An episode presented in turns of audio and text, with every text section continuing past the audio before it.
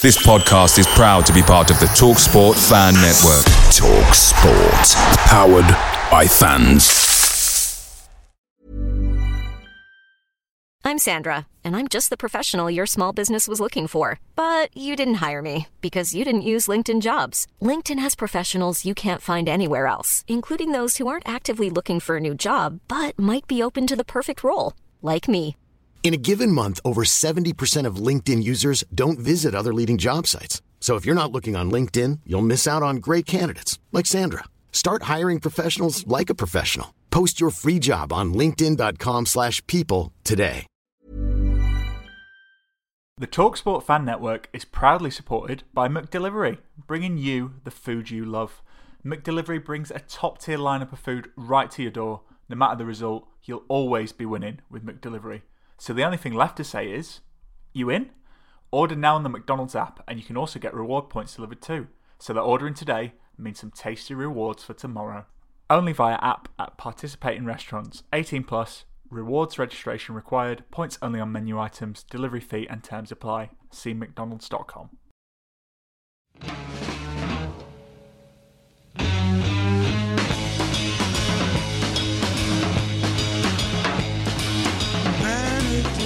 Searching my soul, I know what I want, but I just don't know how to go about getting it. Feeling, sweet feeling, drops from my fingers. Manic depression has captured my soul.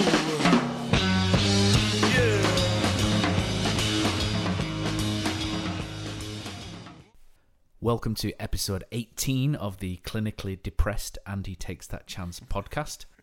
There's a little bit of Jimi Hendrix there just for those of you who listen to me and Cozzy on Saturday evening. Unfortunately for you, if you take a look at premierinjuries.com, we have Neil is sadly out with an ankle injury, so he is not fit to podcast today. Danny G, I think, is away doing some form of Christmas shopping. And I did ask Ollie Fisher if he would like to step in. And Ollie said that his mum was making his tea for him, so he couldn't do it tonight. So if you want to tweet at Ollie Fisher and ask what he had for tea or what his mum made him for tea, please feel free to do so. So what that means is you've got myself, Matt, and you've got the man in the comfy massage heating chair, hey. Richard Kosmala. A rather intimate candlelit setting for us today, Cozzy. Matt, I went, honestly, if this would have been 2 days ago, I wouldn't have been here, but I did the old use your Kongolo, he's a doubtful, unlikely, and then just turns up for business like you do. So, yeah, good to be here, but sounding a bit like Barry White today. So, a team that didn't turn up for business, and me and you were, I wouldn't say upset in the car park, but a little bit defeated and downtrodden. Huddersfield Town 0, Newcastle 1. For me, I thought Newcastle were every bit as bad as the Fulham team that turned up a couple of months ago. I thought they were dreadful, yet they've come away beaten us 1-0 and created more clear-cut chances than us. And we're not going to go too far down the depressive route because I can hear people switching off right now across SoundCloud's been closed, X has been clicked all over the place. But there were a couple of question marks about the game on Saturday, in particular the system and the 4-3-3 that was employed by David Wagner with Chris Lurver at times stood up alongside Depoitre and Alex Pritchard. It was a bit of a weird setup, Cozzy. Yeah, we were saying last week that it's hard to second guess a Wagner, team selection. Obviously, we were discussing last week there was doubts. We knew obviously Mooy was out.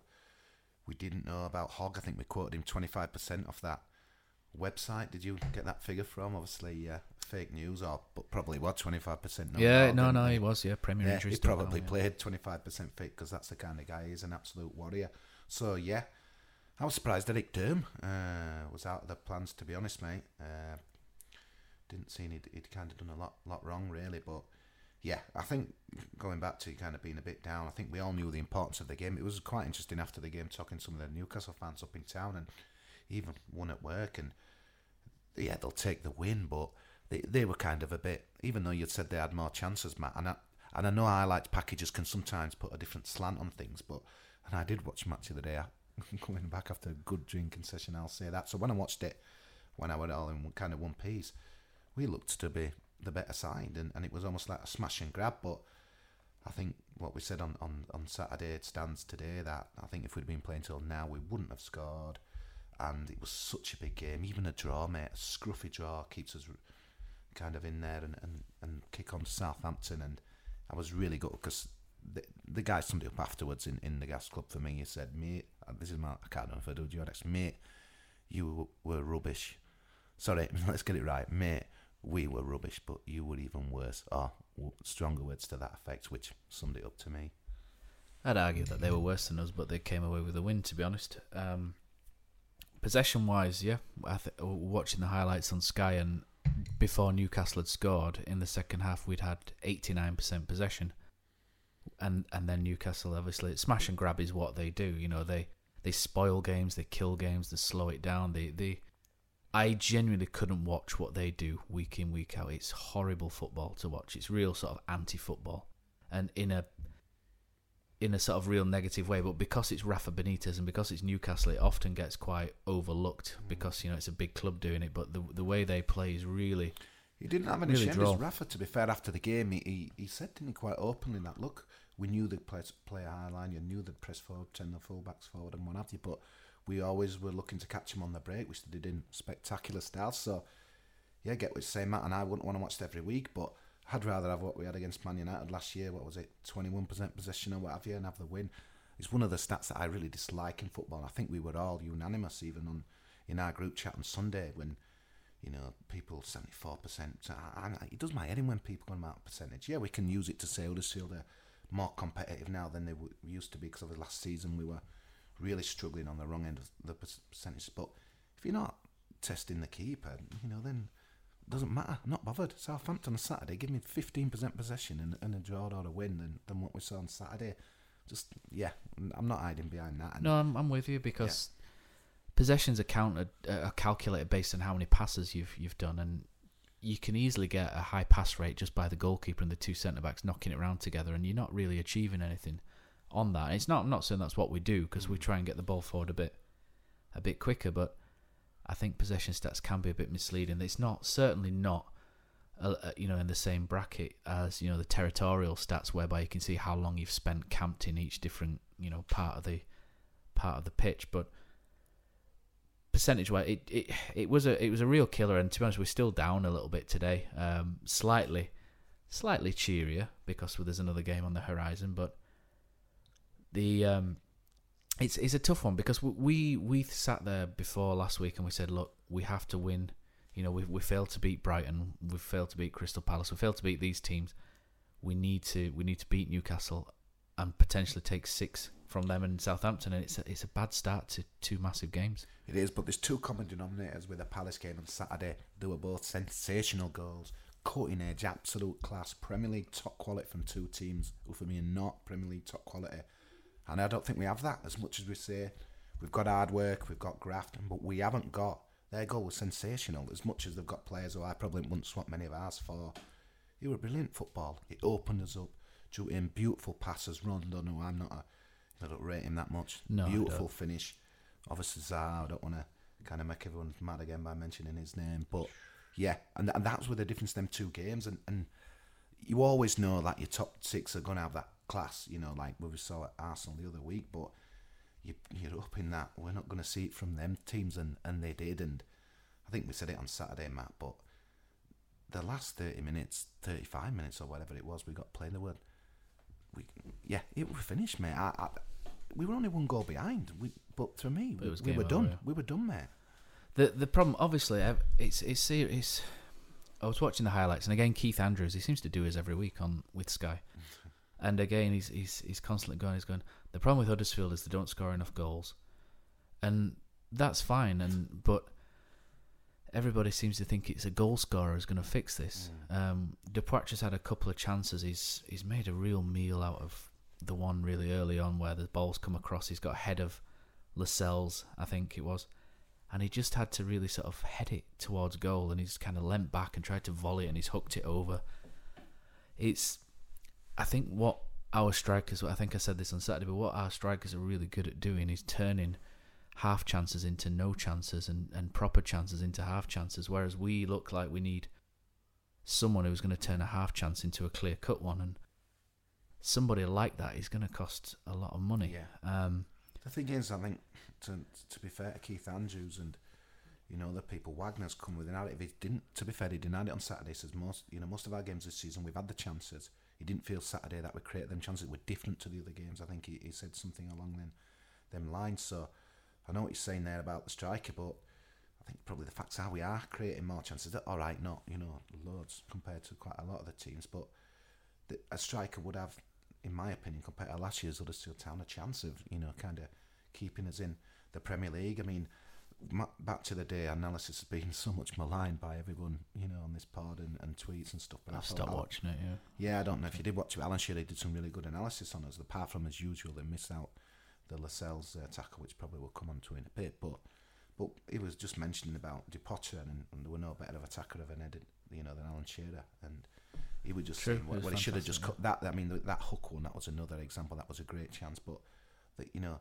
the header, you know, it's just like if he'd attacked that near post, he would have buried that header. He would have done that last year. He would have scored that last year, and it's such a sad sight. And I know I probably wrecked your running order again, Matt, but to me, it was a really sad sight seeing Depoitre not make an attempt. Was it really? Barely chased the ball down. That kind of sniff at the end. It just looked a beaten man. You know, I know some people have said he's been lazy or what have you. Maybe it was something to do with being clattered into the adverts. But I just looked at that. I thought, that is such a sad sight from a man who was lauded, if you pardon the pun, Chelsea legend. He'll go down in history no matter what happens from here on in, but to go from that in May to that just before Christmas, it would have just a sad moment for me. And just said on Saturday before, I think by a WhatsApp maybe, not on the post-match stuff, but you said, can you name one striker that's gone from up there, you know, as so revered and so popular and working so hard and talented, to someone who's dropped off the face of the, you know, in terms of how they're playing.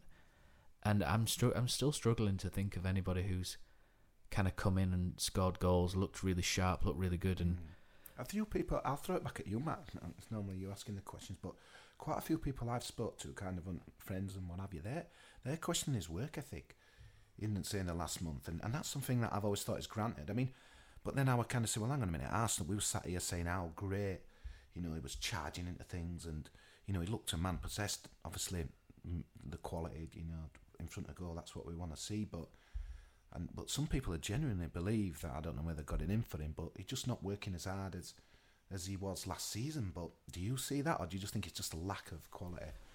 No, I don't think he. I don't think it's dropped off his effort, to be honest. I think the quality's dropped off. Something chronic. But for me, he's still working hard. But the one thing that I noticed last season, and it's this season as well, which I think people have maybe alluding to, is that he's very reactive in what happens. So you see Meunier is constantly reading, he's constantly on the move, whereas Depoitre is always so static until something breaks or falls, and then he sprints towards it, and that often gives the illusion that he's working harder than what he actually is. So you'll see a ball will go forward, he'll lose the header, you know, and then it'll drop off wide somewhere, and he'll sprint and go out there and to it, but he won't read the situation. And for me, one of the problems with Depoitre is that he doesn't read situations anywhere near as well as Meunier, and he's very reactive to everything that happens. So what you often see is the ball going forward and him sprinting at somebody into an area, and often people think, look at Depoitre sprinting there, he's working really hard, but in reality he should have been there seconds earlier, or he should have been on the move seconds earlier and anticipating what's happening. And one of the key things for me is Depoitre never really anticipates, apart from maybe that ball over the top, which, you know, he's he's scored a couple of goals from. He very rarely anticipates what's happening. Yeah, I mean, again, sorry to dig up old footage, but Man United last season, the Lindelof mess, that he anticipated that and finished with aplomb. But sad to see. And one thing I do wonder, and God, a Klaxon alert, maybe even a critical, of the High Almighty. But I just wonder whether Wagner's loyalty, because he's such a loyal manager with his players, is maybe going to have a bit of a negative effect on others. So I'm thinking someone like Elias Kachunga, he must be sat on that bench thinking, hang on a minute here, as much as I love Depoitre, give me a chance. Whether this is good enough for a Premier League striker, we don't know, but how long do you leave it before we do something different? I get that we've been without Meunier for 3 games, and maybe 4 if you include most of the Brighton game, but it must be so frustrating for them other guys. And I'm just thinking, surely there comes a point where, as much as you loyalty, and he is technically a striker, and maybe Kachunga is not technically a striker, but do something different. I just think, if I were coming into training and training the house down and just seeing what we're seeing, like we have seen, for me, after the Bournemouth game, I would have done something different. And I'm not just saying it after Saturday for a couple of games, but no. And this is the problem, and I think maybe that one of the reasons why he's kind of, I don't know, body language kind of tailed off in the last half an hour, because I think he must have known, it doesn't matter what I do, and Richard Sutcliffe, I think, entered this in his report on Monday in the Yorkshire Post, saying he pretty much knows he's going to be replaced on Saturday, and I just think... But the thing is, if he puts the ball in the net and he works hard, he's not going to be replaced. So it shouldn't be the attitude that if he does have that, he shouldn't have that attitude, because if he scores a goal, he keeps his shirt. That's how it works in football. And I don't think I don't think, from knowing a few people behind the scenes at Huddersfield, who've worked there in other capacities, that Wagner is pretty what's the word I'm looking for? He's clinical, maybe. He's very sort of he wouldn't hesitate in replacing anybody in that team with somebody better if something came along. He's loyal. He's very he builds people up, but he can also be very critical as well behind the scenes. But what he may say in front of a camera and what he may say behind it are often perhaps two different things. And I think one thing that I think's become noticeable with David Wagner, which I was going to talk about in a bit, but there seems to be a couple of cracks, maybe not so much cracks, but there's a little bit of a change in his post-match routine, if you like. Because usually he's very honest and he's very much, we've got to accept what's happened today. We've lost the game. We have to accept it. We've got to move on. And that was always really refreshing, but he's kind of stopped doing that now, and he's started to whinge about officials and things going against us a bit. And I've never really seen him do that before, and it seems to have happened a little bit lately, and he's become a bit... He's not quite the sort of ambivalent, happy-go-lucky guy anymore. He seems to... I don't know whether he's kind of stuck a bit himself, in kind of a bit of a rut. But to me, there does need to be some form of change, and I don't think it's... I was going to mention this a bit later on, but I might as well jump into it, but I don't think it's going to be system-related. People keep saying, why don't we play the wingers, etc. We've seen what happens when we play wingers. The wingers don't get into the box. The wingers don't overlap. They don't attack. They don't cut in and attack as much as what you would perhaps expect them to do. And Neil put a tweet out actually about what strikers. I think it was on Neil's actual private account rather than the Andy Takes That Chance one. So he says what strikers are actually feasible. Defoe, Maupay, Watkins, Solanke, Abraham, Sambalonga, etc. And Neil had quite a bit of response to that, whereby people are sort of looking at, Dom Solanke, Terry Akas says he thinks it'll definitely be Solanke, and it could go either way unless we spend on a big unknown. Michael Casey mentions Mario Gomez, recently bought for 2.5 million at Stuttgart with a year left on his contract. Eddie Hoyle, Haircut Club, says realistically out of those it'll be Solanke on loan. I doubt Town will pay money for what's needed for the rest. Dale Marsden, who I tried to wind him up a little bit earlier in the week by calling him a misery win. Obviously, if you listen to the post-match, it's a bit rich. But he makes a fair point where he says Solanke isn't really that experienced. And it's something I mentioned, you know, when we were talking about Defoe the other week, is that Solanke's not a prolific Premier League goal scorer and he's not played that many games really. It's a big risk just to bring him in and rely on him, and I think he's probably a bit right, to be honest. But for me, there's people saying sign Jermaine Defoe 3 years ago, maybe for me. I think he's probably past it now if you look at his Bournemouth appearances. Fernando Llorente has been mentioned, but for me and David Wagner itself, there's a different kind of change I would like to see. You look slightly worried there, Cozzy. I'm not going to say change the manager. I never say that with David Wagner. I'm a massive fan. But I think what I've talked about before on this podcast and the amount of times I must have said static is quite ridiculous. You've probably heard me saying static, rigid, you know, like a broken record.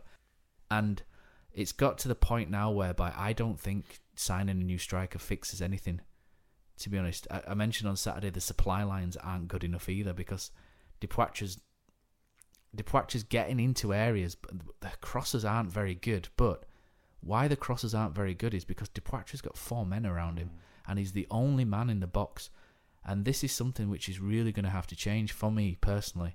And I know why we do it, because if we commit more men in the box, we get countered so easily through the middle of the pitch, and it seems to be a fear factor that we can't commit too many men forward because we're going to get turned over on the break if we don't do something with it. Yeah, I mean, that probably answers the question I was going to mention there, because I was going to go back to, obviously, late Championship days. We saw Mark Hudson put forward, you know, into the box, and Effley, obviously. We've seen it with Schindler this season as well. Yeah, he's been thrown forward. Yeah. But that was my thing on Saturday. I was just thinking, come on. A Premier League team should not be throwing a centre-back forward. But it was clear, Matt, that there were nothing going to change as if it just went the distance what it is. I mean, I know Wagner loves control, doesn't he? He loves control of football. He's never been. No, it's quite ironic, because when we first came in, we pasted a few teams, didn't we? I remember we beat Charlton 5-1. We went to Belland Road and won 4-1, didn't we? And we hammered some teams, but then we kind of curtailed that somewhat, mostly for control. And the system that we played, like, people keep tweeting towards me saying we need to play wingers, we need to play 4-3-3, we need to play 4-2-3-1, 3-5-1-2. None of it genuinely matters until we change our approach. And I keep saying as well that in the first third and the second third we are really good. We are a really good side, and Wagner's nailed it. You know, in the defensive and the middle third. Where we've not nailing it at the minute is obviously in that attacking third, and obviously, the guy knows far more than I will ever know. You know, David Wang knows far more than I will ever know about tactics and how to play and the best out of players. But from a fan in the crowd, what I look at is really that we need to start breaking lines. And by that, I mean, you never often see, when Mooy gets the ball or Williams or whoever gets the ball in midfield, you never really see them pass into space and one of the wingers actually make an early run to try and get round the back. It's always to feet. It's always about trying to get somebody one-on-one in a situation. And the only player that will ever break lines usually comes from right-back, and it's usually Hadji Janai flying forward from right-back. You never really see, if we play two in midfield, you'll never see the central midfielder kind of run beyond Pritchard. You'll never see Pritchard run beyond Depoitre. And for me, that's something I would like to see change. I understand that we might get countered a bit more and we might need to struggle, but for me, we need a bit of a system rethink whereby we do need to remain solid, because we need to be able to stay in games to nick them. You know, talent-wise, we're not up there with the best in the country, in the Premier League. But we've also got to be a bit braver in possession. We've got to look to maybe get... You know, if Depoitre drops off, he's holding the ball. There was an incident on Saturday where Sobhi came on and he came in from the right. Did he? Apparently. Oh, right. He came in from the right and he played the ball into Depoitre with his back to goal and then just backed off 5 yards to receive the ball back. I don't want to see that. I want to see him give the ball and then run beyond Depoitre to try and get in one of the channels. Yeah, they did that at Bournemouth. It was quite funny with Sobhi. So, again, I just nipped a tart, saw a subs board coming up. I heard Rambo shout out, Ramadan Sobhi. And I honestly couldn't remember seeing him ever have the ball. I mean, I know, but South Stand, and we were attacking the, the North Stand in the second half. But yeah, I can't remember seeing him really in that as well. It were...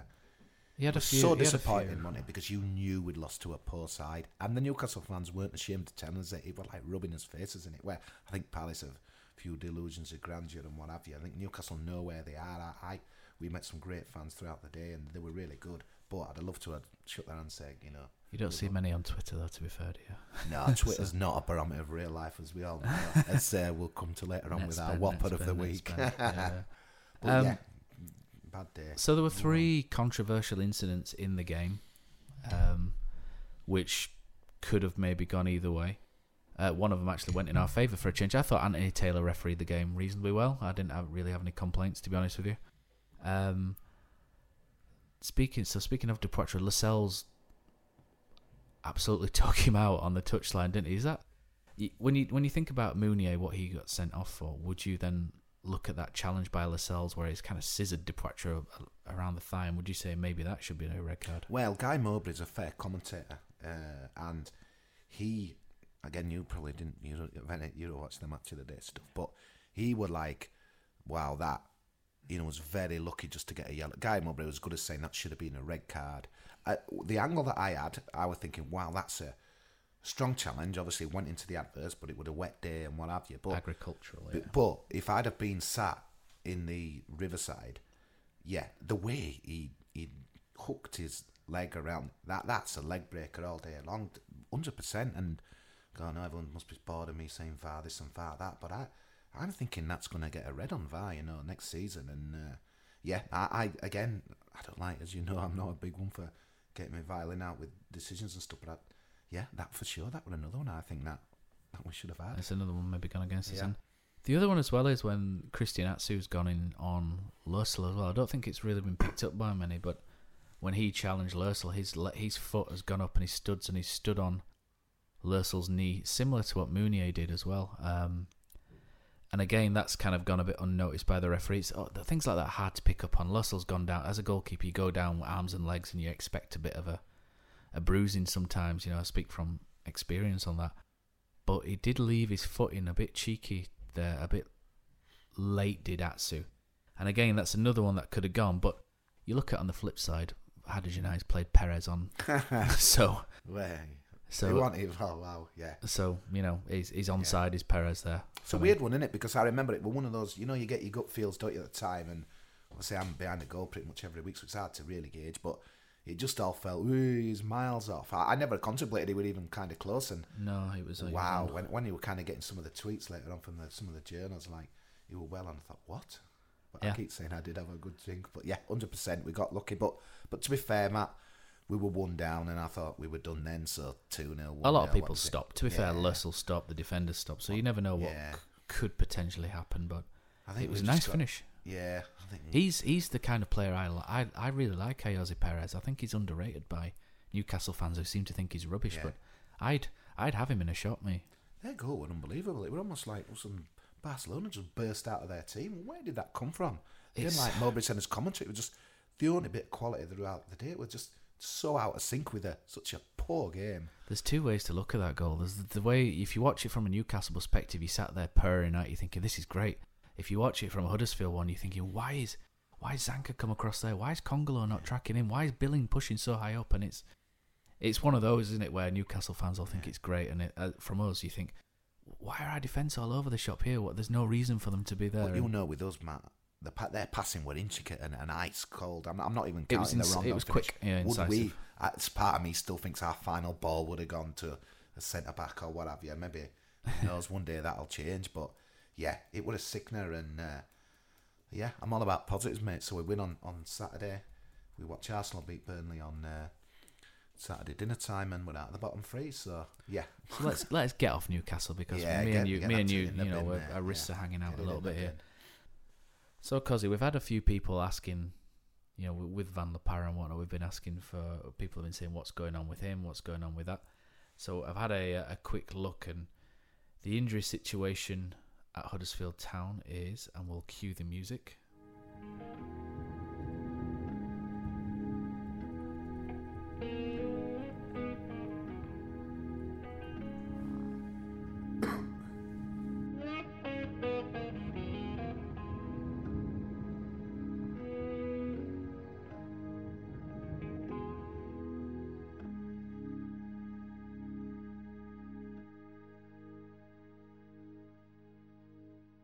Mist-covered mountains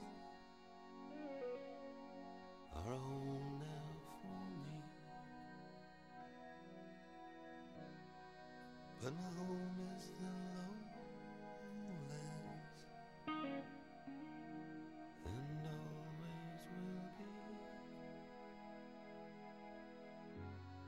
Someday you'll return to your valleys and your farms, and you'll know.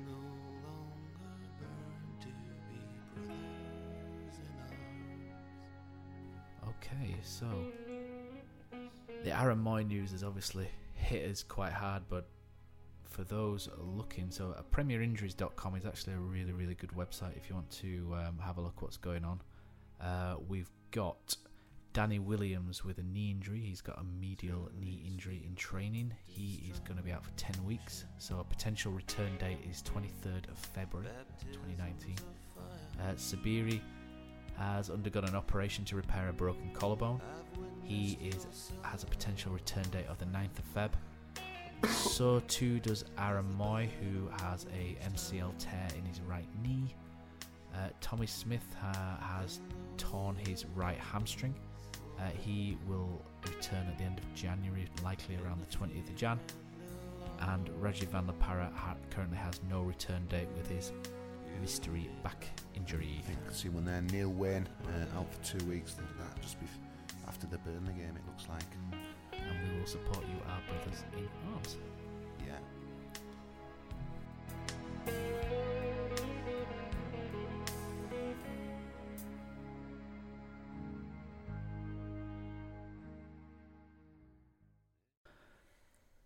Goals is.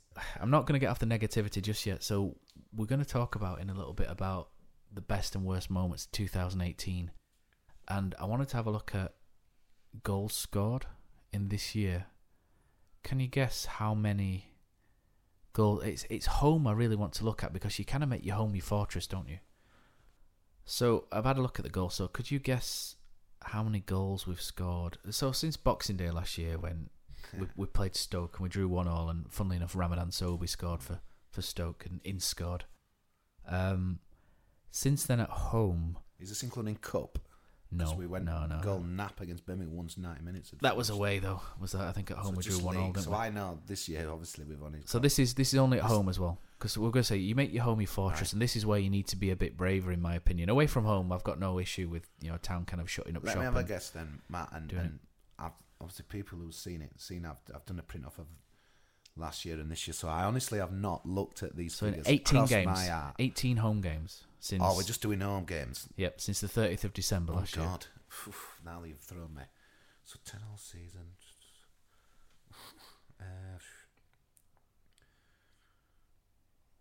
This is probably where I get 10. Picked up on the wrong stat. So since Boxing Day last year, we've scored. Last season we scored. Against Bournemouth, didn't we? So it must be more than that. So we scored 6 goals from 9 games at home. Wow, and 4 of them in one match. 4 of those were in one match, and this year we've got 3 in 9. So we've got 9 goals in 18 games, which is 1 in 2. So 1 goal every 2 games. You take away the Bournemouth result, obviously you can't because it happened. But if you take away that Bournemouth result as a one-off, we have scored 5 goals in 17 games at home in the Premier League. And you know what, Matt? I think total credit to our fans, because I know we were playing Walsall and Yeovil and what have you not so long ago and all this lot and back in the day. But any club bringing out them stats would expect to see protest, boos, individual people on people's backs, and honestly, I think there were a bit of booing on Saturday, just a jeer after the final whistle, but... I didn't really hear any, but... No, it's been... Honestly... on the highlights, I picked some up, but I didn't know where it came from. When you're putting a season card and getting them kind of stats, you've got to give total credit to our supporters, really, for sticking in there. You do. I think, to be honest, our support's, by and large, it's been great. It genuinely really has. It'd be so easy for them to just turn up. We watched... Remember the comments we got from Wolves, and it was like, "Oh, beware of the South Bank, etc., etc. Let's show them what a proper atmosphere is."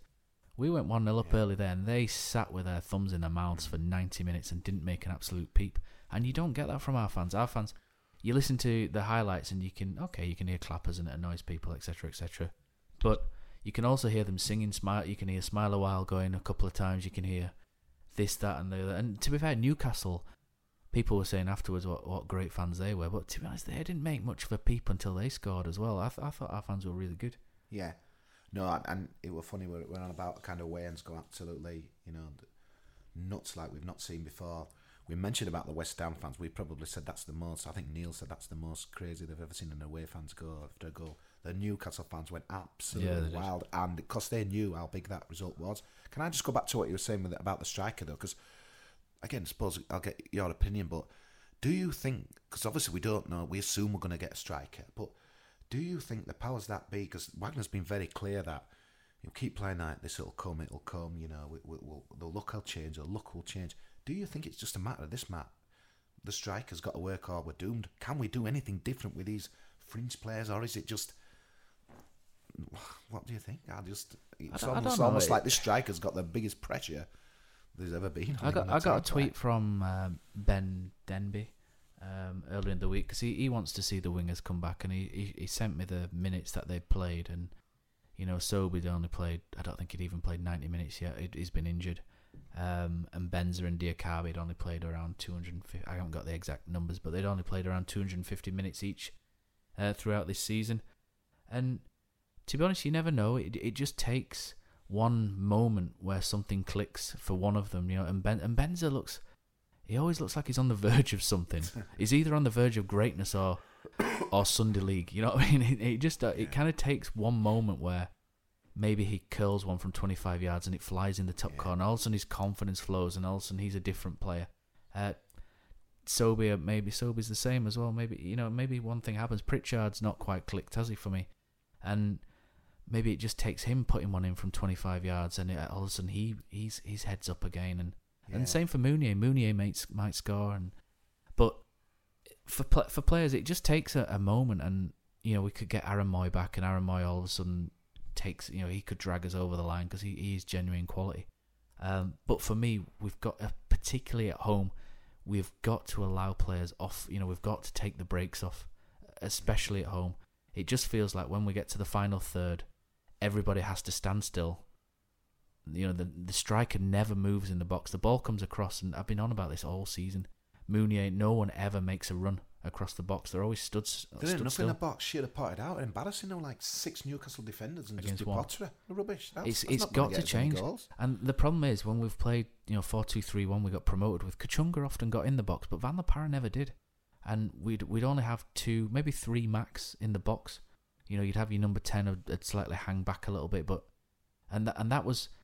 And ages ago when we did the episode 4 with Reece Dinsdale, we were talking about Pritchard, and I was saying I wanted somebody a little bit bigger than Pritchard to play number 10, you know, like Izzy and Casey Palmer was. And the reason for that is because when these balls come in the box, you're not going to see Pritchard winning headers and scoring goals from that position. You might if we get a little bit closer in, but whereas, you know, Izzy Brown and Palmer scored quite a few goals from us getting, you know, into that wide position and the ball coming in, and that's just why I wanted to see a bit more physicality there rather than a sort of a dinky little neat player. I tell you what's interesting. I mean, obviously you read out them goal stats at home, but I think someone quoted some of our stats. So many of our goals, how many that haven't been set pieces of our goals? I don't know if you've got that to hand, Matt, but we've got so there's hardly been any goals that's scored just in normal play. It's all been. This is the problem, and it's because we don't break. You know what I mean? We in 2017 we did. You look at some of the goals in 2017. Mooy's goal against Newcastle, Kachunga's come across the box from the right, and he's played a nice 1-2. We don't play any 1-2s around the box, and we just need to become a bit more break. And for me, that's the thing that needs to change. We need to believe a bit more, and we'd started to do that a little bit when we moved to that sort of 3-5-1-1 system where Mooy and Billing were allowed to join the attack a bit more because we're a little bit more solid behind. But it's still, and someone pointed it out, I think it was Ian Kilroy on Twitter pointed out that if you're going to play that system, then you need your striker to score a lot of goals because you don't get much from elsewhere, and he's right. We do need goals from all over, and it's not just the striker. We need to get goals from other areas, especially in that final third. We can't keep relying on the centre-backs chipping in with headers. It's incredible to think that we came out of Molineux such a great performance, like saying, mentioning about the support and what have you. And then, again, we don't know. No one can fast forward it to May and know where we're going to end up. And again, I could have a gut feel because I think there were a time at last year, as much as I believed, I just felt maybe we were going. But I just wondered, we've got that momentum. We had that, good point against West Ham. And I know, no matter what you think about Michael Oliver and whether Meunier had been done to death, and I got myself in a little bit of a debate with someone, but we've got the momentum, we're one up, and all of a sudden that happens and we lose the next. It just felt that could be our moment, mate, where this were it. And it's incredible to think. I look back and think, hang on a minute, Wolves were just end of November. It feels like end of October. We've lost four straight, and it's just like. It almost feels like we're scratching around again, where I thought we really had some momentum, and we did, because Brighton were poor, but that sending off and the injuries have really sort of dented us. But we've got to just forget that now, and this is where it's going to be such a test of character for everyone on Saturday, on and off the pitch. And I know we've done it to death, and when 12th man and this, that, and the other. Because I don't know about you. I'm just looking on Twitter. I'm just trying to get a tweet up. And there's just so many people taking the mick about Edin Dzeko coming to Huddersfield. Where does that come from? It's just some random tweet. Yeah, it's funny.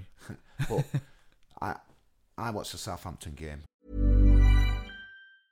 You should celebrate yourself every day, but some days you should celebrate with jewelry. Whether you want to commemorate an unforgettable moment or just bring some added sparkle to your collection, Blue Nile can offer you expert guidance and a wide assortment of jewelry of the highest quality at the best price. Go to BlueNile.com today and experience the ease and convenience of shopping Blue Nile, the original online jeweler since 1999. That's BlueNile.com. BlueNile.com.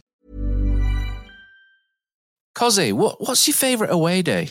Matt, it's got to be the City Ground at Nottingham. Just old school stadium, you're right near the pitch, great atmosphere. But there's nothing like playing at home. The same goes for McDonald's. Maximise your home ground advantage with McDelivery. You win? Order now on the McDonald's app. At participating restaurants, 18 plus, serving times, delivery fee and terms apply. See mcdonalds.com. On Sunday, and honestly, it were on. I've not been feeling well as well. And then to see Mr. Wapston. Yeah, I just couldn't believe it. The Arsenal, honestly, I've still kind of not put it to bed. What the Arsenal keeper were doing, and then of all people, to get such a goal like that, and his big cheesy grin, and I just thought that's unbelievable. But you know what? The place were bouncing. Their clappers were bouncing. They looked vibrant. They looked good. The guy, put on a bit of an act for the cameras. Ralph, whatever his name is, they looked up for it. So to me, people say we're at home and. We're underdog on Saturday. We've got to forget about what happened Saturday just gone. We've got to forget about, what people have an opinions of whether the pod should be in and that. We've really got to give absolutely everything and that. So this game, I know, forget about, in the league table and stuff. And we knew it were going to be a big game anyway, whether we won last week or not. But this now is just, I just want, this could be. This and Burnley and Fulham are massive. Yeah, they are. I just think, though, if we can, because Arsenal haven't done as many favours, to be fair, in recent times, but you'd expect them, oh God, to beat. But we could be out bottom three on Saturdays.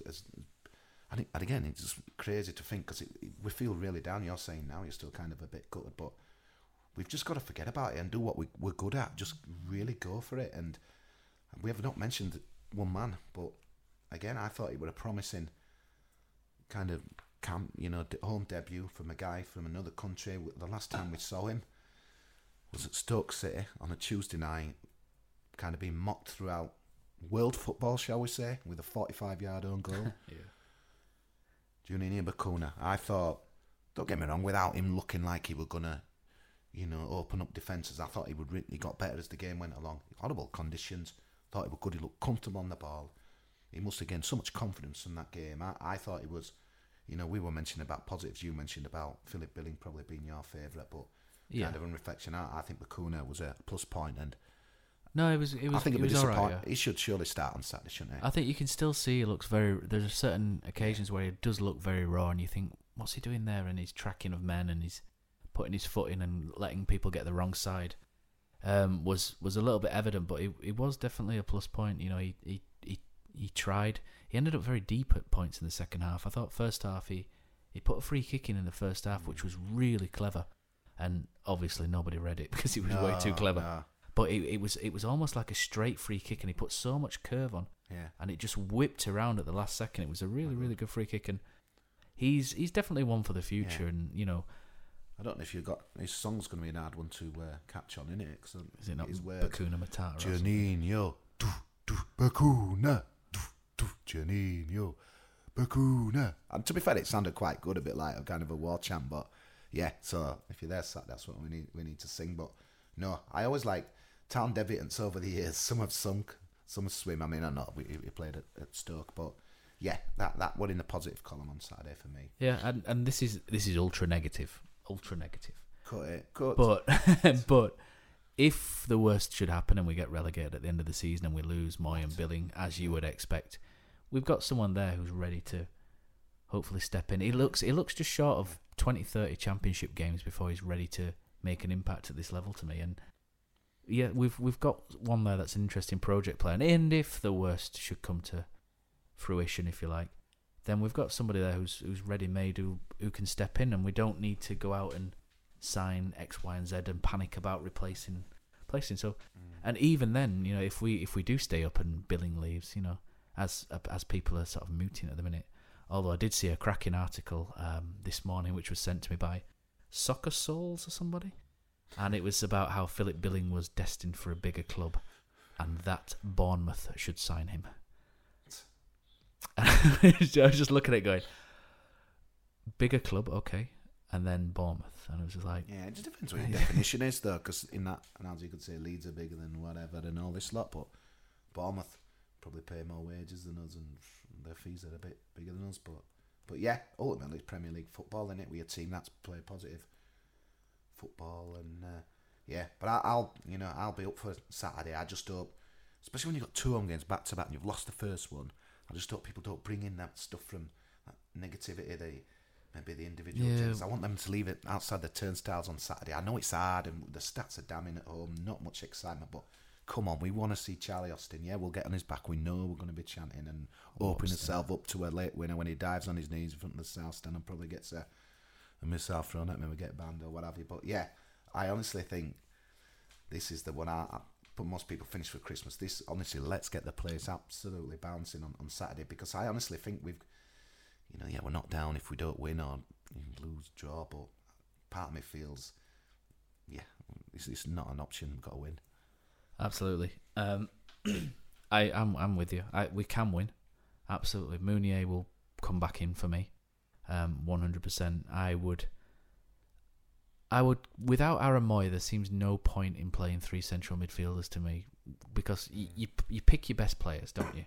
You know, We've got three really good centre-backs and we've got three really good central midfielders, and you kind of want them all on the pitch. So that back three system made a lot of sense. Without Aaron Mooy, I know Bakuna played quite well against Southampton, but I would probably throw in Mbenza. Where would you play him? From the start, I would go back to 4-2-3-1. I would not have Chris Lurver on the left wing again. Yeah. He's a great player, is Lurver. I think he could do a job in centre midfield. His energy levels are incredible, aren't they? Yeah, I really like Chris Lurver. I love how angry he gets when we lose and how it affects him and how he cares. I think, and he's a quality player. You just don't but I don't want him up front. It's as simple as that. But I would probably go back to a 4-2-3-1. I would probably play Lascelles, Dermot right back, Zanka, Schindler, Kongolo. These are providing they're all fit. Hogg and Billing as the two in midfield. Pritchard behind Meunier, and then I would have Benza on one flank, and I'm a little bit undecided on the other. It probably wouldn't be Chris Lurver, but. It just depends if Rajiv Van La Parra is fit or not. We've been asking the question, what's going on with him for weeks, and apparently it's come out he's got a mysterious back injury. I've not seen it from the club. I don't go on their website. I think it was a tweet from the official Huddersfield Town one, I think, in passing after the game. Apparently he's got a back injury, but if he's fit, he's as good as that tweet on Man United with Pogba, and it was just an advertising thing that got deleted. Yeah, I would probably have Van La Parra back in, but or worst comes to worst. You could still play that 4-3-3, but I'd rather see Mbenza up there with Pritchard and Meunier rather than Chris Lurver. But there just needs to be a bit more intent from us. The 3-5-1-1 system's fine when you've got players bombing from deep and they're actually coming forward, but we don't really have the players to do that now, so I think we've got to maybe look at getting more people into the final third and more people who can unlock defences, really. But we've opened it up to Twitter, our favourite platform. So I don't know if it was you or Neil who tweeted this. Neil, I think it must have been Neil. So he's put, so HTFC fans, with Southampton at the John Smith Stadium next Saturday, who would you pick? What formation would you use? Depoitre or Meunier, should we see wingers unleashed? Let us know your thoughts so we can discuss on this week's podcast. I don't know if I said I'd have Depoitre up front against Southampton, but I wouldn't. I'd definitely put Meunier back in. So we've had a lot of responses to this, which is really, really great. So thank you for everybody who's got in touch. We've had 46 comments, which I think is a bit of a record. So I'll try to read out as many as I can because people take the time to get in touch with us, so I always want to try and read these out where I can. So Freddie Cocker says, we need pace up top and more pressing from the front. I'd start Meunier with Kachunga off of him. Same team, otherwise we have no options to draw from. Scott Bradley says, nothing to lose, so it's super cause up front for me. The hard work in the gym has to pay off eventually. That'll be true, apart from this week. I've had a shocking bug. Sorry, Scott, I'm 20%. He's not like likely to play. We're not going to see like Depoitre with a pint of ale on the bike. I can do what he could do, don't worry. Ben Denby says 3-4-1-2. Schindler, Zanka, Kongolo, Derm, Hogg, Billing, Van La Parra as a left wing back, and Pritchard and Meunier and Kachunga and Benza and Diakabi up front. I liked his sub bench. I think Neil liked his sub bench, which was Duncan Shearer, Maskell, Booth, Stewart, and the Chief. Paul Sheridan's asked what's happened to Van La Parra, which we've just covered. Chris Taylor go with a 3-4-1-2 with Kachunga and Meunier up front as well. That seems to be quite a popular call to try something different with Kachunga up front, Cozzy, which we mentioned a little bit earlier. I remember Kachunga up front in the Championship not really working. So I'm a little bit reluctant to try that, although then again, Depoitre up front's not really working either. So for his Instagram account, I just want him to play because his Instagram stories are just showing him warming up now with dramatic music in the background. I noticed you can't knock his enthusiasm, whether it's him or his management team, but again, it just shows everything about the guy. Real positive character, and that's what to me. It's not if you can't get a game now when we've scored 10 goals all season, and you know, come on, get him on the pitch. Let's see what he can do, and you'll never know. I just don't get it. I'd be fuming if I... Would you be? If you were Kachunga? I think to be really, really... Get me on start. Yeah, I think I would be, but I think to be blunt, when he played last season, he wasn't really... I don't think he really showed up that well. I think he had an injury, didn't he? Sort of end of... Yeah. Before just after Wembley, and then he never really settled in until... I thought he was just starting to click in the gear before, obviously, I did. He seemed to have a... Watford, but... Yeah, but honestly, mate, he's driving in Leeds Road, he's put his indicator, he's going down Canal Side, he must be thinking, what's the point? A grey all day in Huddersfield, it's wet. But his attitude is spot on, mate. The guy, for me, deserves to get him on. You know, even as a sub, I couldn't believe it on Saturday.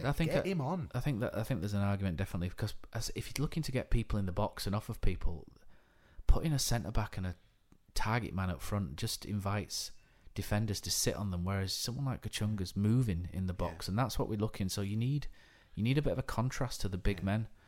I know you can't put people on just for crowd noise, but the crowd would love it, wouldn't they? This chant and what have you. And to me, it'd give you more than probably Sobhi would, although RP he's not played much enough to probably say. But yeah, I was surprised we didn't see him on that lineup at 2:00 on Saturday, but kind of shelved with the nose. That I can very rarely guess a Wagner team. I said that in last week's pod. So we've got Jamie Atkinson says 4-2-3-1 got us promoted and kept us up. Get some numbers into the final third, which is what we've been saying, which is great. So HTFC Images says, against Southampton, Newcastle, the crossing and aerial game is useless. It needs to be played on the floor more against these physical sides, so therefore Benza needs to play. I've noticed that on Sunday, good point. So Benza needs to play up front as he's got pace. So I think Southampton, we need to get behind, don't we? So yeah, definitely. That's partly why we're playing Benza as well, just to try and get behind. Yeah, that's what I thought we missed against Palace. We should have done that. Malky, our buddy from New York, who's probably going to be cursing us again for this second depressive podcast we're putting out, But he's put, it doesn't really matter who we play, time to start getting players into the opposing penalty area, we'll never score again. And Meunier back in, so again, correct. And so Claire, so thanks to Claire, Tom Reaney as well, Terriers TV football writer, we'll go 4-4-2 with Kachunga and Meunier up front. Nick Shackleton as well says Meunier back in. Sam also suggesting 3-4-2-1 or 4-2-3-1, but he's not sure about what offensive players to play off Meunier. Phil Lawton says apart from Meunier for Depoitre, stick with the same team, change the 12th man. And then Jodie Calvert, I think, has probably got it right where she says, I think I'll just cry quietly and sneak the occasional look through my fingers. I think that's how most of the watching. Hughes must have done a bad job, because looking at their squad and their team on Sunday, it's incredible as much as we don't like him. Their bench had Charlie Austin on it, Shane Long. Yeah, you could say maybe whether they're up for it. You know, Stephen Davis, who I thought were the best player when they played at our place last year. James Ward-Prowse. So absolute. I mean, you look at our bench, God, not with no disrespect, which obviously means you plenty of disrespect, but we haven't got anything like that. So no wonder, you know, that guy, new manager's thinking, wow. So he does worry a little bit, thinks surely he's got to get a tune out of some of that. But yeah, they've got quite a lot of firepower. But I say, let's, you know, we don't want to dive 100 Saturday. Let's go for it. But we've said this before, and yeah. Yeah, thanks to everyone else for commenting. Paul Dobbin, Andrew Garner, Bradley, William Bradbury, etc. Everybody. Mr. Watson and Joseph McGregor, I think all kind of saying similar things. Meunier up front, and just need to get bodies in the box. That is quite simply what people are asking for. And it's been a bit of a running theme for me since 2018. I remember the Swansea game where we had 11 versus 10, and yet we put, I think it was 60 crosses into the box, and every time we had one man in the box, which was... You said that last week, Matt, didn't you? Can we play against... We've got a bad record of playing against 10 men, but without going back up. With and without, with and without. So don't sing off when Sostin's stuck the boot in again on Lascelles. Everyone listening. So, since Neil's not here, this probably won't have the same impact. You're on your own here, mate. But we're going to throw in a Whopper of the Week. The things you say, your uproars just give you away. The things you say, you're unbelievable.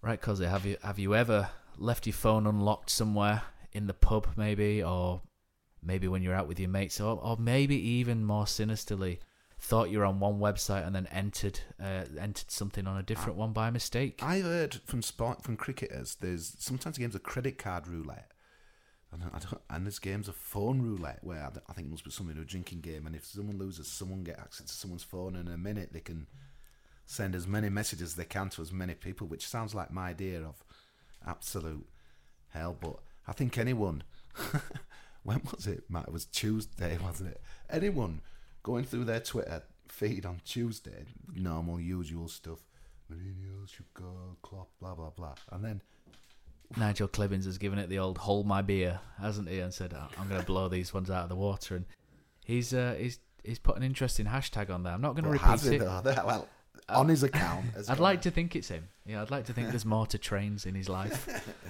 But he's put an interesting one out there, and I'm not going to repeat it. We're a family-friendly show.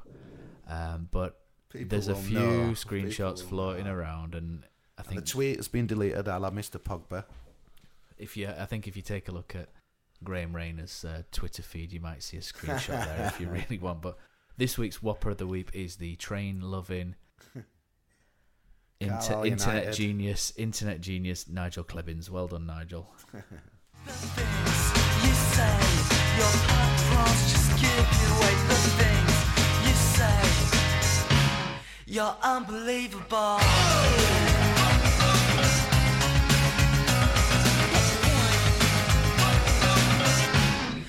You're so unbelievable. So, let's talk. There's been quite a few stories, obviously, in the Premier League over recent days. We have to... I mean, it's incredible. We could have talked about Mourinho being sacked, and we probably were playing Bury away, and it doesn't have any relevance to us at all, apart from it's just a football story.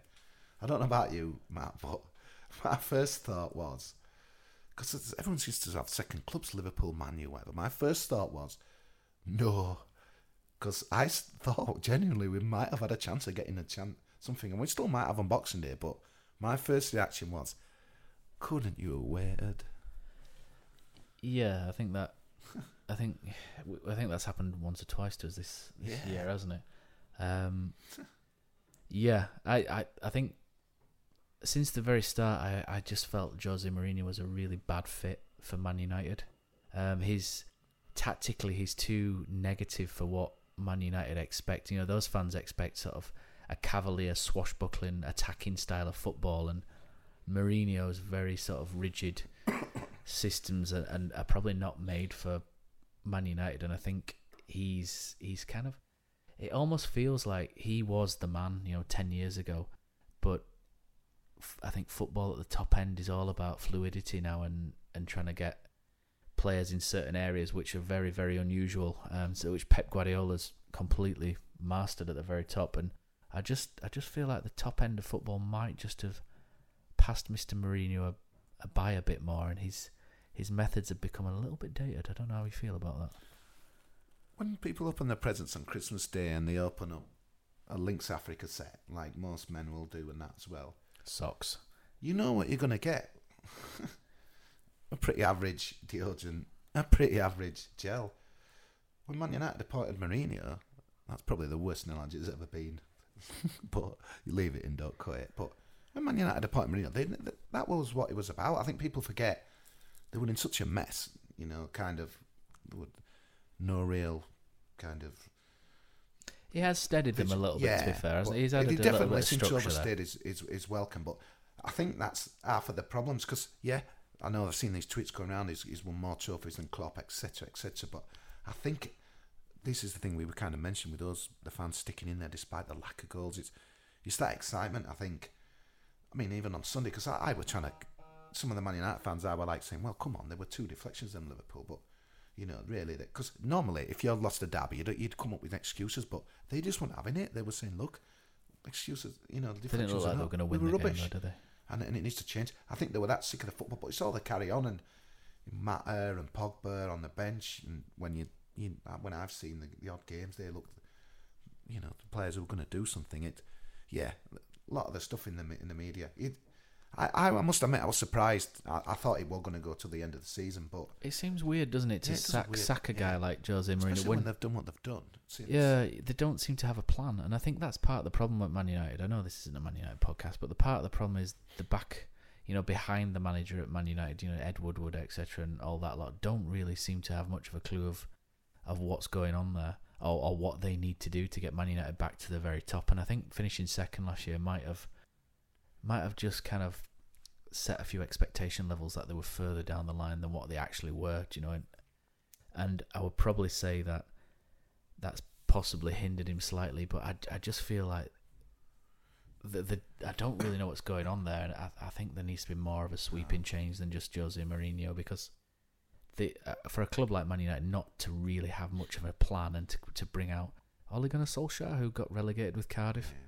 It just seems a bizarre one. You would expect a Man United of the past, you know, when they were a behemoth, if you like, just to go, we're getting rid of him there, and we're going to get him there. And I think the bit that would worry me, because we've been there with ex-players, and don't get me wrong, Peter Jackson didn't work out too bad, did it? But there seems to be, you know, needs someone who knows the club and United, because am I right in saying Mickey Phelan's gone back today to kind of assist, and obviously got Solskjaer. There seems to be this craving, obviously... They're very, you know, up front and out of screens, these Man United pundits. We see Roy Keane, what a time for him to come, you know, in the studio on Sunday. Obviously Neville, which, you know, don't get me going on his tweet, which, you know, I thought was pathetic from I suppose a professional broadcaster.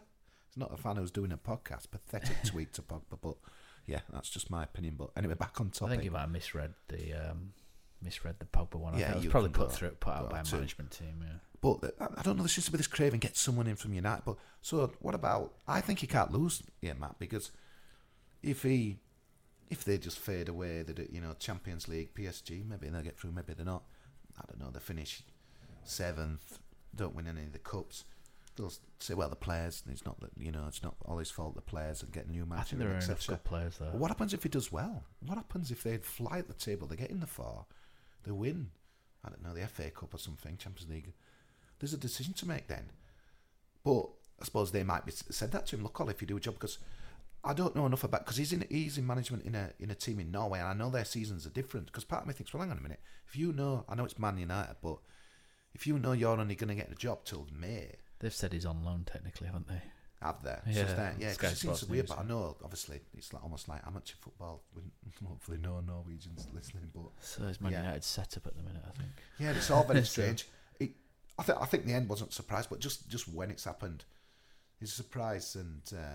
Yeah, the big question is, it'd be interesting to watch from afar. There's no fan of Man United, and hopefully it won't start going in Boxing Day. But of course, is it that because the people saying they haven't got Man United, haven't got the players? That was said by Keane on Sunday. They've not got the players for Man United. I don't really agree with that. But I look at it and think, I don't think he's got the best out of these players personally. No, I don't. But we'll see now in the next 5 months. I think there's some good players there. I think Rashford, Martial, really, really talented players, and I don't think he's getting the best out of them. No, but. Hopefully, Solskjaer doesn't get the best out of them either, because we've got to go there on Boxing Day, haven't we? And depending on... Hopefully it does on Saturday, though. Yeah, and... Against Cardiff. You do kind of hope that they have a bounce, Man United. Because a lot of teams, what happens is they have the bounce in the first game and then they go back again. You know, it's like one step forward, two steps back. Solskjaer doesn't fill me with... a dread, you know, that we'll be going to Man United and facing an Ole Gunnar Solskjaer team, because, you know, his record in England over here is not that great, but it is Man United, and you do wonder, don't you, whether we may have got a point or may have been able to bore them to death over there, because, you know, being rigid does really sort of affect, you know, we played Man United twice and we beat them 2-1 last year, and we were 0-0 at half time last year at Old Trafford as well, just by being rigid and putting men behind the ball, and you just wonder if that's going to change under Solskjaer, and whether the game plan we'd have gone with is now... Yeah, I mean... now defunct. It's an interesting one. I'm just hoping that, he...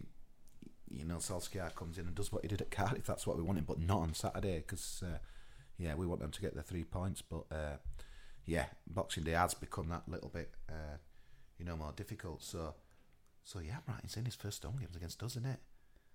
It is. Oh no! So that's obviously going to be there, you know. But the only thing I'd say, Matt, and I know not everyone might have the opinion, but when we had Mick Wadsworth, you'd have took anyone to be the next manager. So there'll be people who've hated Mourinho for some time, so they won't. You know, like we're saying, we can't get it. You get a lot of people, a bit like Wednesday fans now. They don't like this. Just look, I'll take anyone. So we're thinking it's an odd one on snow, but they were saying. It's got to be better than what Mourinho, so I suppose only time will tell. Does that bring us now to Man United preview? And I'll be honest, I've never heard Mick Wadsworth compared to Jose Mourinho, so I'll give you one for that. But I another guy who's just coming is Claudio Ranieri as well at Fulham, and we've got them as well on the 29th, and we're kind of doing these little mini previews now because there's not going to be another podcast until the new year. And we've got now Southampton, Man United, Fulham, and then Burnley probably before we do a new podcast. We will be doing some post-match stuff. I'll try and do some stuff for Fulham and Boxing. Hopefully not as depressive as we were on Saturday. Matt, how many points would you say out of those 4 games? I think including the Burnley one on top and obviously Saturday. Yeah. Oh, I think we need 6 points minimum. Yeah, no, agreed. If we don't get that, the trouble is I kind of want in January. I don't like saying I don't must not lose game, but I would kind of think if we could have got 3 and. Maybe I live in Fantasyland, 3 against Newcastle, 3 against Southampton. Then I'm thinking Fulham, a draw will do me fine. But to be honest, I think we might need to go down there and they were really unimpressive against West Ham. So they leak goals like left, right, and centre, don't they? Yeah, and we don't score goals, so it's going to be. So it's either going to be 0-0 or 1-0 either way, or maybe we could go there and win 1-0, but if they beat others, it's probably 3-0. Talk it up and Solskjaer would. We can't expect anything Old Trafford, can we? I know it sounds defeated. But this is what we're saying on Saturday, is that we're running out of these winnable games. Yeah. If we don't beat Brighton, if we don't beat Palace, we don't beat XYZ down at the bottom, we then need to start beating teams like Man United. And that's my worry, in that we're not winning games which you would... You know, you put a marker against certain games, don't you, at the start of the year, and you go, do you know what, we need to pick up points there, there, there, and there. If you fail to do so, then you need to start taking them from... But can I put some spin on it? Can we send it another way?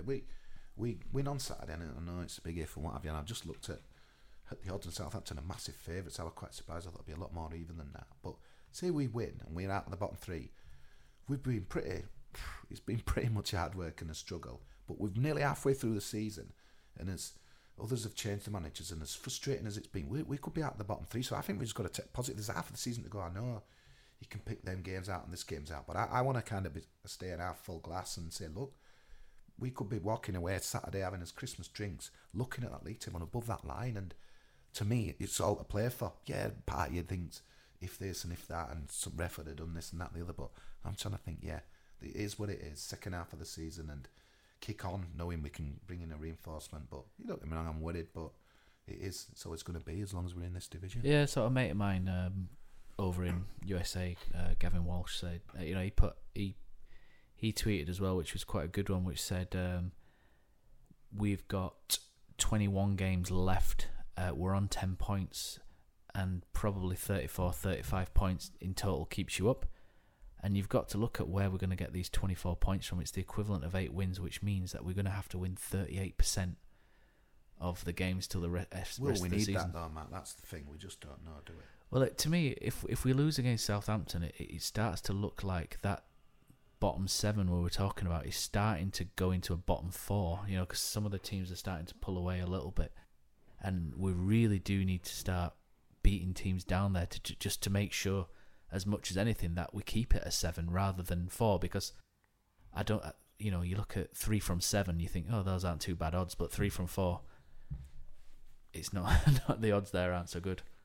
I intercepted a tweet conversation. I don't like people doing this to me, but I thought a bit cheeky, but between Andy Oldsworth, ex-Huddersfield promotion legend, and Mr. Rhys Dinsdale of, yeah, and he takes that chance podcast, I think we'll say, but I think Andy Oldsworth put a tweet, must be a Man United fan as well, Rhys Dinsdale, but, you know, only after Boxing Day, surely, Andy. And Andy also put, I'm fearing a Boxing Day to forget. And I kind of piped up with, a Boxing Day to forget? Huddersfield Town are at Manchester United on Boxing Day in a league game. And I know people say, well, but no. Mate, we used to be at Port Vale, Walsall. Huddersfield Town are at Old Trafford on Boxing Day in a Premier League football match. That ain't a day to forget. That's a day to enjoy, man. No, I'll agree with you, because I remember going to Carlisle every year. Yeah, remember when we did and we lost and all, it were horrendous. I was there, yeah, I was. It were absolutely freezing and all, didn't we? I think I went in a coach, I think we lost 3-0 or something, and I think I went on a coach about 4:30, it were horrendous. I remember seeing a video of you and Daz Goodall and a few others. Oh, did man, that Guy Mowbray thing and that as well, yeah. Yeah, back in the day, we had that Radium B. We won and all that Tuesday night. Yeah, I think you did. Good memories, yeah. You never forget where you come from, I say. Cool. So I think what we'll do is we'll have a... this is obviously the last podcast of the year, and I do apologise. It is another sombre one. Me and you have kind of got our sombre voices on. It feels a bit like a funeral, doesn't it? Well, this bit's not going to be, because we're going to be proper. But let's perk up a little bit now, in case, you know, just in case people are still listening to what we're saying. Yeah. So... going into 2019, we should hopefully have more guests on board. We've got a couple lined up. We just need to set some dates with them, so keep an eye out for what we've got coming up. We should hopefully, once my mate Johnny sorts himself out, we should have a website up and running. We now have a Facebook account, so give it a follow or a like on there. We've got a new Instagram account as well, which you're currently manning, aren't you, Cozzy? And again, follow us on SoundCloud, YouTube and Twitter. It does make a difference, clicking the like button and following. I hate to beg for these things, but it's essentially does help us out if you do that. And also our sponsors, thanks to bidorbygolf.com, who've sponsored us throughout the course of their second half of this year. If you quite fancy a holiday in Spain, and I know you do, Cozzy, and you want to take in some and take in some golf, have a look at bidorbygolf.com. There's some good deals on green fees and accommodation there. And with 2018 drawing to a close, the curtain is ready to be drawn, but not before The Voice. Hastily trying to find a song. There's no preparation goes into this pod. Don't let anyone be fooled. I do, by the way. One day, man. No one else does. Just me. That as well, yeah. But we have, seeing as though it's Christmas, we could do with a little bit of Michael Baldley and maybe a nice Christmas jingle. Yeah.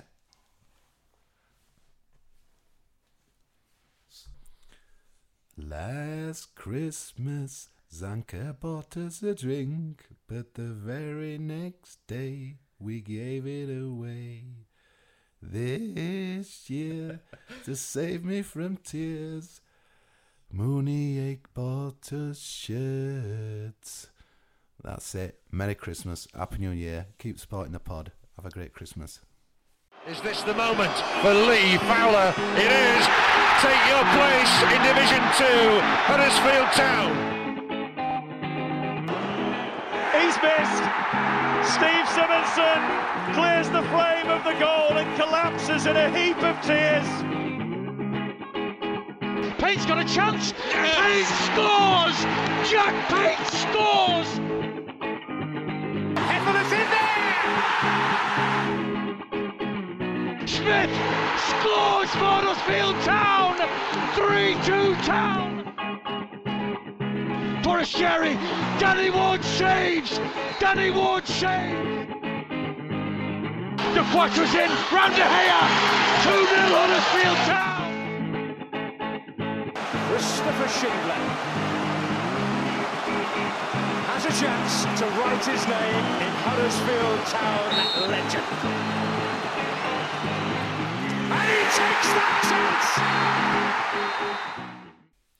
Lads, what's your favourite 90th minute goal? Got to be Heffley against Leeds. A shot from Mooy and sliding in at the death, Michael Heffley. Great finish to the game. Shared with my family, only made better by ordering McDonald's via McDelivery afterwards. 3 points, McNugget share box, spot on. Order McDelivery now by the McDonald's app. You in. At participating restaurants, 18 plus, serving times, delivery fee and terms apply. See mcdonalds.com. When you make decisions for your company, you look for the no-brainers. If you have a lot of mailing to do, Stamps.com is the ultimate no-brainer. Use the Stamps.com mobile app to mail everything you need to keep your business running with up to 89% off USPS and UPS. Make the same no-brainer decision as over 1 million other businesses with Stamps.com. Use code PROGRAM for a special offer. That's Stamps.com, code PROGRAM.